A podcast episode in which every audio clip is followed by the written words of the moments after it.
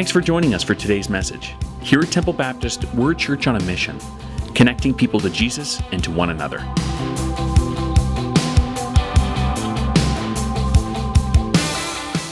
Well, we certainly want to welcome everyone here this morning. So glad to have you here. I know uh, we have some first time guests, and we're absolutely delighted to have you here.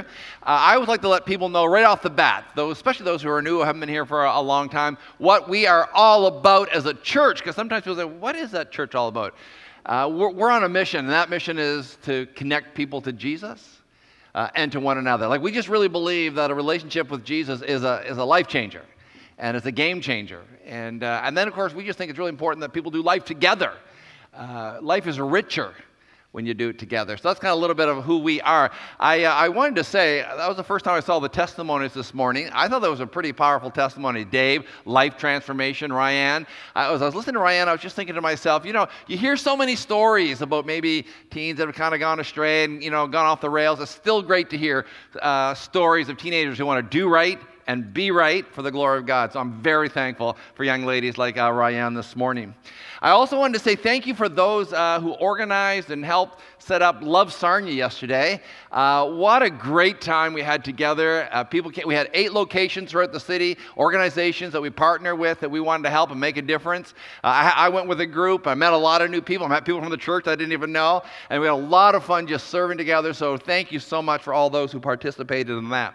If you missed last week, you may not know, we started a brand new series and we called it Samson with the subtitle of How Strong Men become weak. Samson is one of the original bad boys of the Bible. And this series, as we said earlier, is really a series that is geared towards men. There's so much that we can learn from this guy uh, named Samson. Most of us, when we think of Samson, we uh, automatically think of a man with brute strength and, and maybe a long hair. Uh, a similar look to that guy who acts in the movie Aquaman, I, uh, Jason Momoa or something like that. Like that's kind of how you look. That's how I think Samson uh, looks. But there really is so much more than just these two descriptions, you know, strong man with long hair. His story, in many ways, is the same story that we have as men. Men who have so much potential, but will often settle for something far less. And men, this particular series really is for us.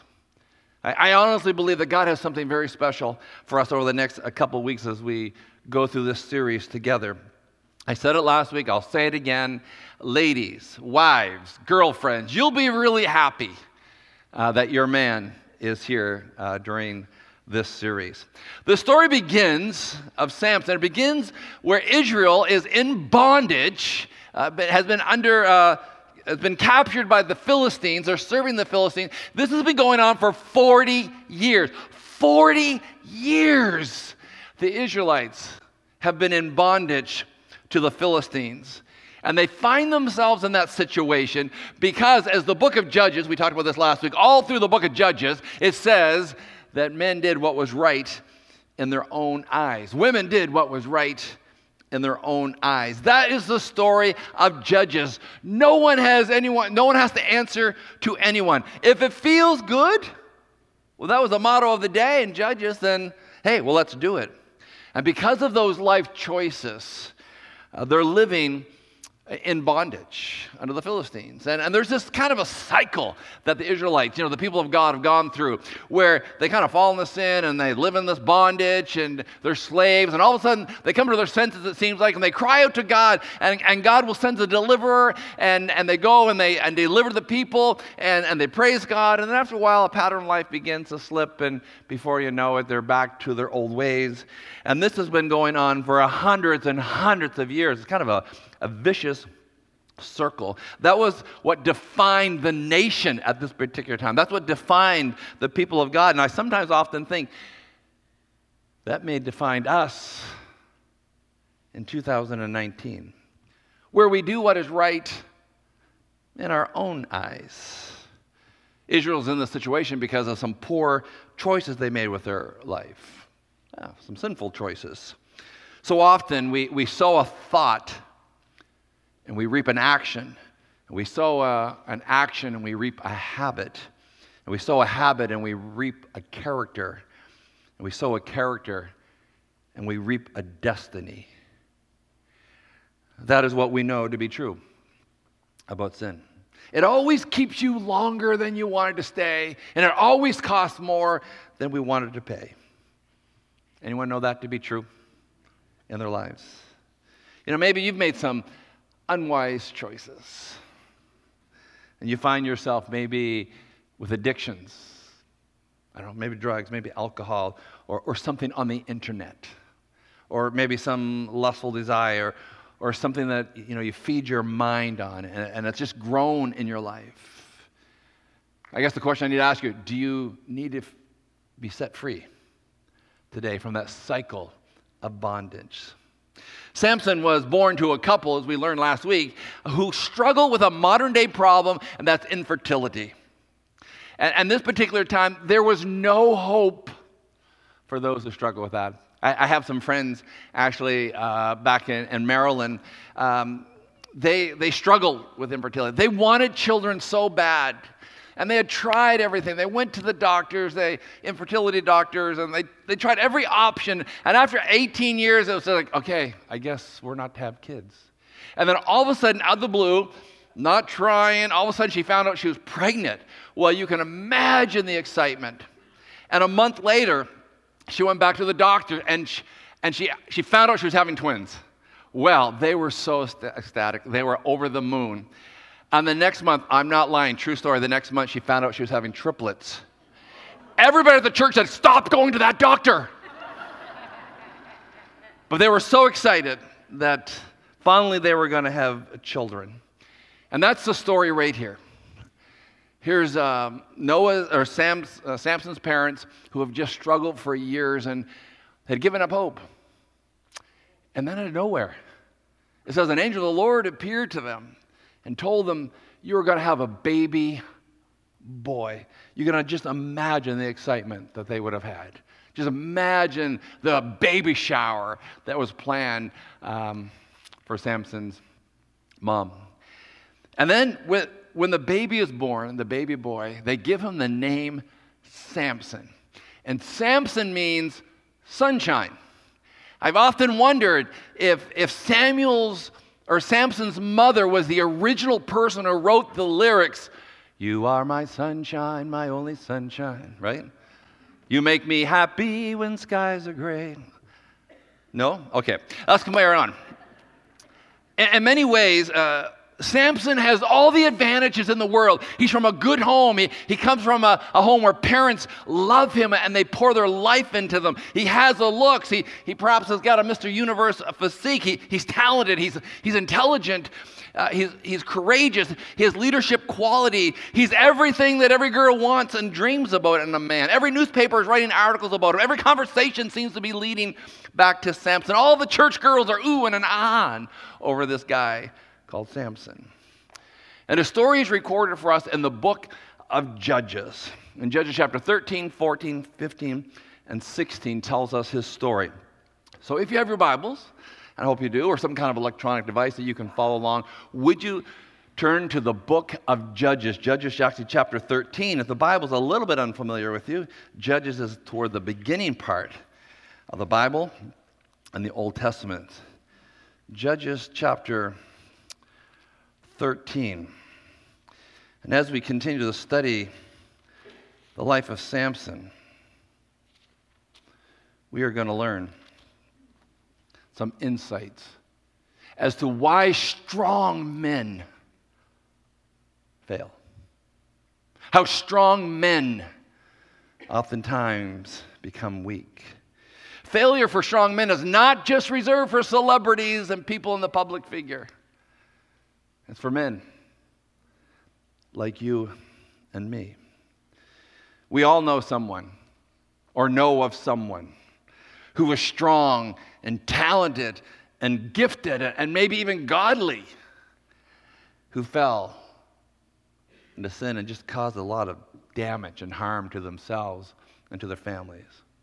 Well, Samson is, is the last of the judges When we think of the word judge, we often think of a man, you know, in a long black robe and his gavel in his hand, and he's the one that declares innocent or guilty. That's not the kind of judge we're talking about.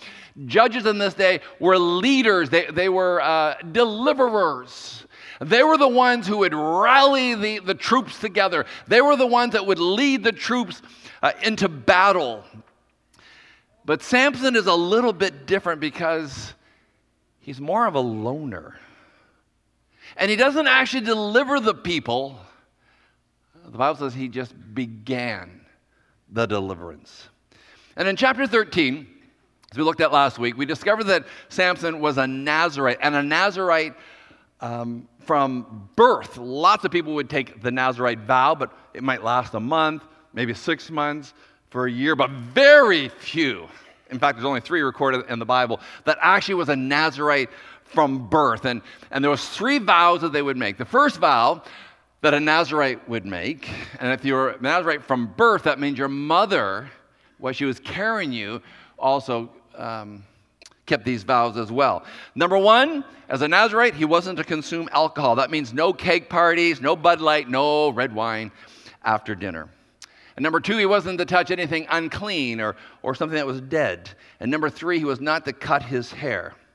As a Nazarite, he had some of these boundaries in his life that were there to keep him safe, but he's also an alpha male. He's gutsy, he's daring, he's impulsive, he's reckless, he's, he's carefree. And boy, it gets him in a lot of trouble. He just keeps jumping over boundaries that were set up for his life for protection. And he doesn't seem to be afraid of getting in trouble because he believes his strength would bail him out of any predicament. Sound familiar, guys? Our strength, our abilities will get us out. What is very interesting when you study Samson, it, it just seems like he squanders his potential, you know, for greatness, uh, to be a leader. He squanders it all for reckless and stupid living. And we underestimate the danger that we fall into when we jump over boundaries. You know, we, we only plan to stay for a little while, but then maybe sin gets a hold of us and won't let us go. Samson is a case in point. Samson is just a fun loving guy looking for some excitement. Really, what, what's the big deal about that? There's this popular saying, we talked about it last week, that men like to use. Uh, and that phrase is, hey, I can handle it. I can handle it. Look at me. I can, I can handle it. Well, that's Samson's motto. And very frequently, it is our motto as well. I said this last week strong men who have great confidence in their ability to handle things often disregard boundaries, and they do it at great risk. Samson is a great example of disregarding boundaries. His life starts off so well, but then he's jumping over boundary after boundary after boundary, and then later on we see him as a, as a prisoner in the enemy's work camp, and his eyes are plucked out, and he's exhausted and stumbling and, and falling, and, and the brunt of everyone's jokes.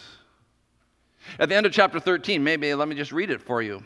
In, in verse 24 of chapter 13, it says, The woman gave birth to a boy, and they named him Samson. He grew, and the Lord blessed him, and the Spirit of the Lord began to stir within him. That's the beginning of his life. It's all looking so good from the outside. It looks like the perfect family. Samson is growing up to be a fine young man. Parents that are proud of him, proud of their son, proud of his accomplishments. But then we really get introduced to who Samson is in chapter 14. In fact, let's take a look at it right now. Chapter 14 of Judges. It says, And Samson went down to Timnah and saw there a young Philistine woman. When he returned, he said to his father and mother, I've seen a Philistine woman in Timnah. Now get her for me as my wife. His father and mother replied, isn't there, isn't there any acceptable woman among your relatives or among all of our people? Must you go to the uncircumcised Philistines to get a wife? But Samson said to his father, Get her for me. She's the right one for me. I think of that as I read through that. Most scholars uh, think Samson maybe being in his early 20s. And we discover, the first thing we discover, he's actually in enemy territory. Now, maybe if you think he's in enemy territory because he's kind of gathering information how to lead his people out of, under the bondage, you say, great. But that's not why he's in Timnah. He went down to Timnah to kind of check out the Philistine women. I, I kind of picture him, you know, kind of walking down the street. He's kind of got a good look, and maybe he's kind of giving a wink to some of the ladies. You know, a little smirk. Maybe he has some pickup lines, like, like this one Hey, are you an interior decorator? Because when I saw you, the entire room became beautiful. Or maybe use this one Are you religious? Because you're the answer to all my prayers. Or maybe use this one. Do you have a band aid? Because I just scraped my knee falling for you. hey, I'm a photographer. I'm not a photographer, but I can picture you and me together, right? Hey, do you have a sunburn? Or are you always that hot? Like, you know what I'm saying? This is Samson in enemy territory, flirting with the enemy. And eventually he finds a girl. She's a good looker, and, and he wants her as his wife, and he's determined to have her at any cost. And so begins Samson's lifelong struggle. Which, by the way, is every man's struggle. A sexual temptation, the battle with lust. We are, guys are wired in such a way that it always will be a battle to fight. And over and over again, Samson will battle this, but he loses. I, am not convinced he fights it with full intensity. I am reminded that lust can make strong men weak. You may be the best in your field, you may be the smartest man in the room, you may be the best player on the team, but lust can take you down. Sometimes we, I'll, meet a guy who's, you know, just jumping from relationship to relationship, hopping from one bed uh, to another. Or sometimes I'll meet a guy who's, who's hooked up in all the traps of the internet that can take a guy down. And I really believe that God wants to do some great things in our lives, men. But the weakness that men have for sexual things is a tremendous enemy to your soul. So, men, this morning, I want to speak to you, man to man. Don't go to those places that will get you in trouble. Don't hang out in those relationships that will take you down. And don't have patterns in your life where you're alone and vulnerable to the things that will wipe you out. It's not surprising that Samson fought the battle because whether you're a custodian at an elementary school or the king who sits on his throne, it is a battle that every man deals with. And when you have been wired that way by your creator, it's no wonder that men struggle in this sexually charged culture that we live in today. I mean, it just it appears that single, uh, Samson is just a single guy trying to satisfy himself, maybe with a few little sexual pleasures and things. In fact, he will be forever linked with a woman named Delilah, that cute little thing in enemy territory. And everybody knows that story. It doesn't matter if you went to church all your life or if you've never darkened the doors of a church, you know that story of Samson and Delilah. And we'll look at that a little bit later in the series. Samson has so much potential, so much strength, but cannot control this one area of his life. And it takes him down. No doubt. In a room this size, there would be men who are defeated, maybe by sexual things, relationships, things that got a foothold in your life. And I really believe God wants to divert us from disaster that waits for us if, waits for us if we keep walking down that path. What is lust? It's something a man sees and he desires it. We usually connect it with something maybe sensual or sexual, but it doesn't need to be that way. It could be the lust for power, the lust for money, the lust for position, the lust for substance, the lust for things. Samson is a man with so much potential, so much going for him, but he throws common sense out the window. Throws it all out the window. If you read it again, in chapter 14, it says, I want it. I want her. Now get her for me. It seems as though women, girls, are Samson's kryptonite. That's the one thing that seems to make him weak. And you read through his story and you read it again and you read it again, and I can't help but think this is, this is, Samson, this is Samson. I want it, which is lust. I desire it, which is entitlement, and I can handle it, which is pride. Everything that he has been taught, everything that he ever knew, he just throws it aside. I'm a man. I want it. I deserve it. I can handle it. And when I read the story of Samson, do you know what I quickly think? I think to myself, oh, I could never be that stupid. Oh, I would never make a mistake like that. But when I say that, when those words go in my mind, I am haunted by a verse in the Bible that says, Let him who thinks he stands take heed lest he falls. Which says, Donald Calder, you are capable of everything that he's done. Sometimes I think I just, well, I just couldn't do anything that, that stupid. And as soon as I say that, that verse comes to mind. Be careful, Donald, what you say. Pride can take you down. Guys, we have so much potential, but we also have the capacity to throw it all away for something very reckless, very stupid. And Samson, he kind of flirts with the enemy by choosing a wife from Timnah, a city in enemy territory. There's, a, there's this girl, he likes her, and he just sends his parents to go get her. That's the one for me. I want it. I deserve her. I, I can handle this all. It's that lust and entitlement and pride.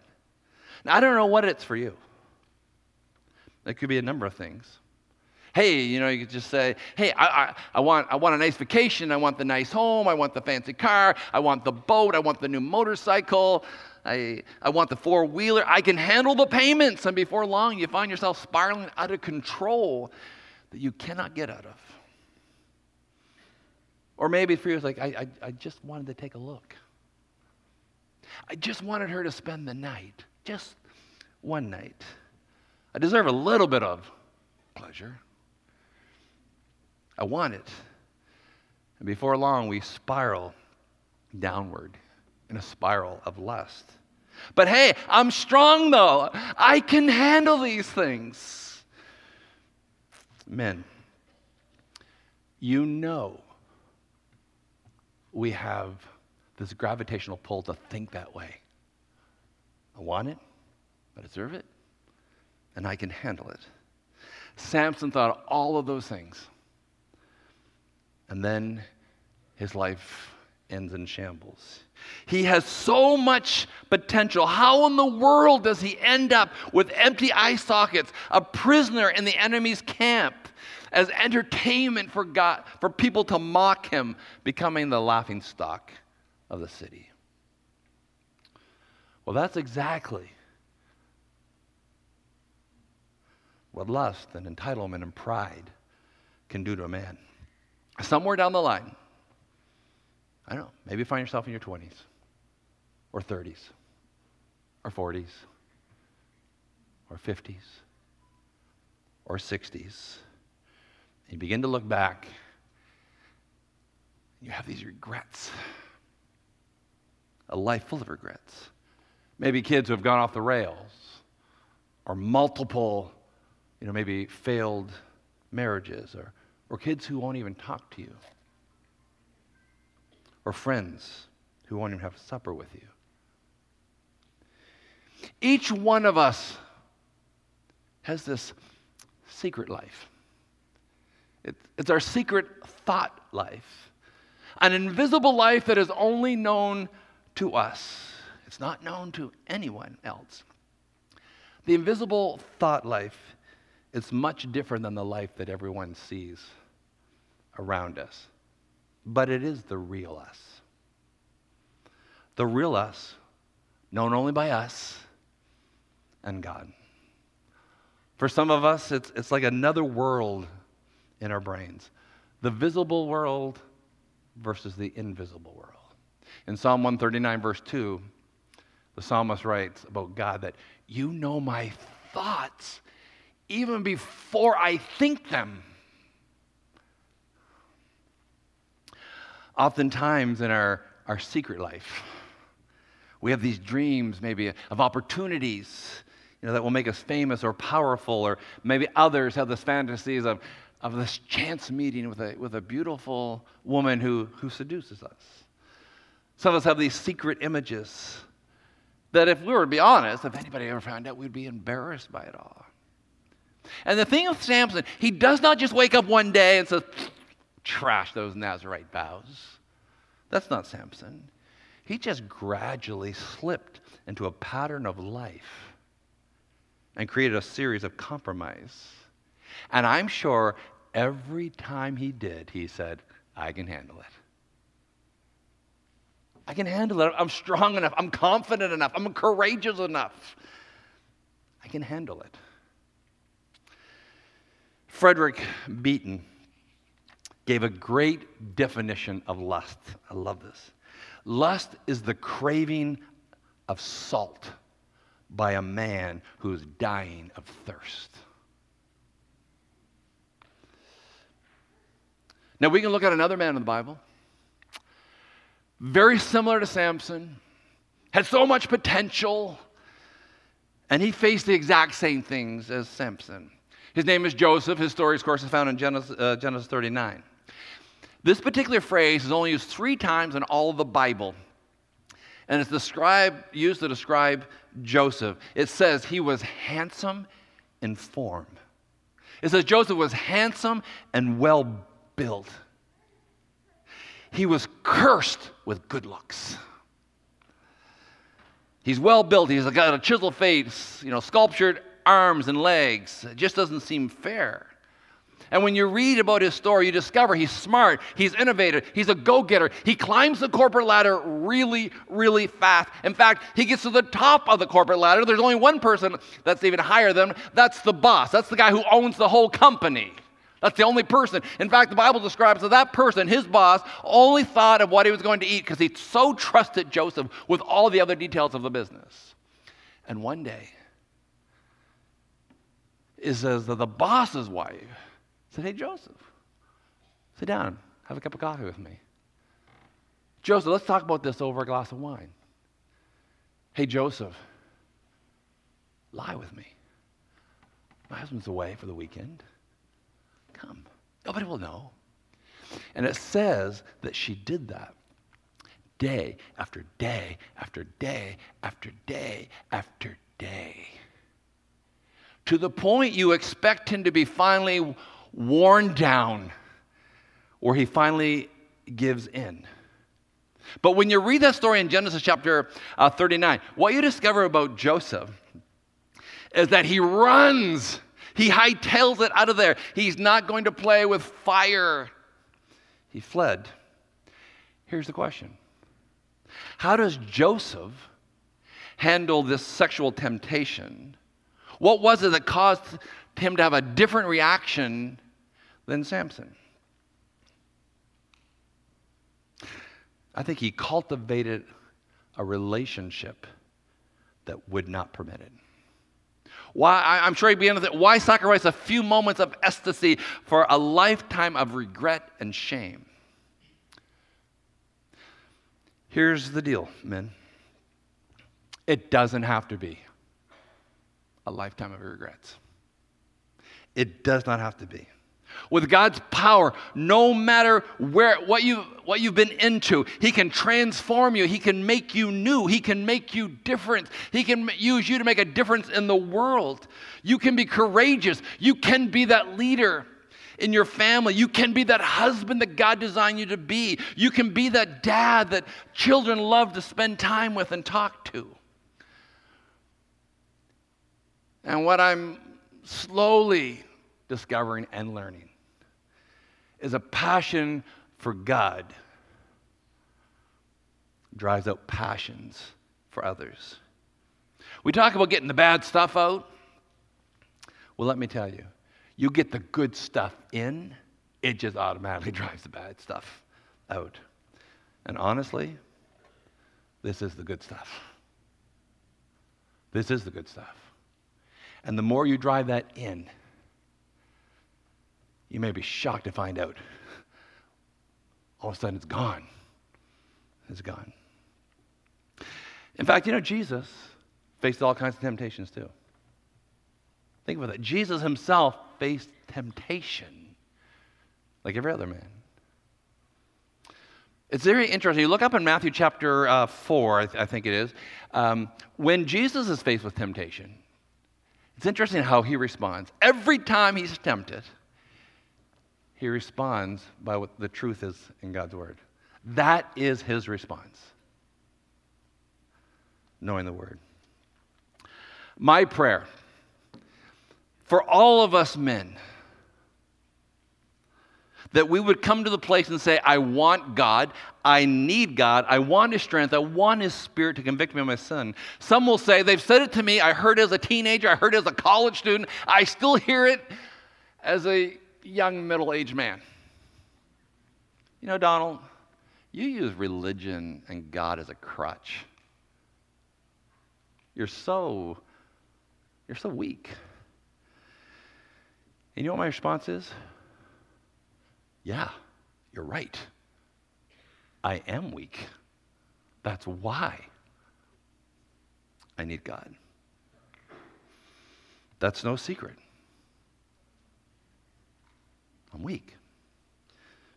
And I know we men like to act like all macho, like we're some superpower of strength. I want to tell you, those are the ones, those are the ones that Satan loves to specialize in. Listen, men. Satan loves to make strong men weak. And God loves to take to make weak men strong. And our weakness, God's strength, is made perfect. When I was a teenager, I read a biography of a man named D.L. Moody. Some of you may know him, kind of one of the great evangelists in the 1800s, late 1800s. Um, pastor a big church in Chicago. And he said, uh, I'll never forget this. I'll read, I'll quote these words. He says, The world has yet to see what God can do in and for and through a man who is 100% committed to God. I've never forgotten that. And I remember when I read that as a teenager thinking, God, I want to be that man. And that's my prayer for us, men in this family.